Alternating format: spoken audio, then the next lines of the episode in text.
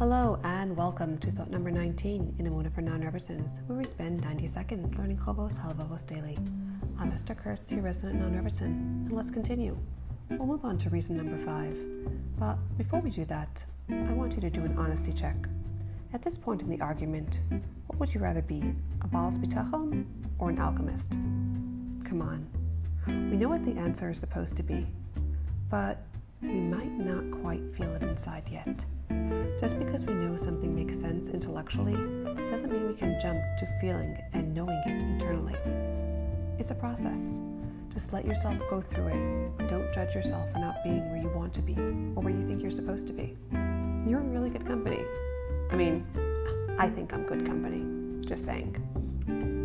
Back to the career choice battle between being an alchemist or Baal Bitachon, we're up to reason number five, which ties back to reason number three. An alchemist is fearful of authority, powerful people, and even the poorest dude.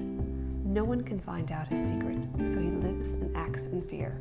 This is taking lonely to a new level. If you've ever felt shame, imposter syndrome, or like, you know that dread, that stomach pit of thinking, if they only knew who I really was, they never talk to me again. Think of people who are living in the country illegally. They're in a constant state of fear. Anyone, literally anyone, can report them at any time for any reason, and there's nothing they can do about it watch their life get turned over.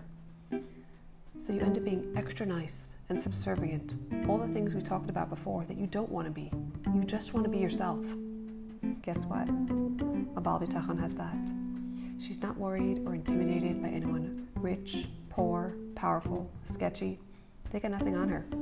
If anything, they're in awe of her. The Chovos Halvavos says that even animals are subservient to a Baal Bitachon. Cool, no? Have you noticed what the Chovos Halvavos is doing? Each of these reasons are not crazy, mind blowing. It's basic step by step step logic. But often we don't really sit down to think and examine the quote unquote wishes we have, like winning the lottery or something like that. Have you really sat down and considered the consequences? The Halvavos is walking you through the thinking you should have been doing all along. Of course, he has more to say, but we'll leave that for tomorrow. Until then, keep on believing.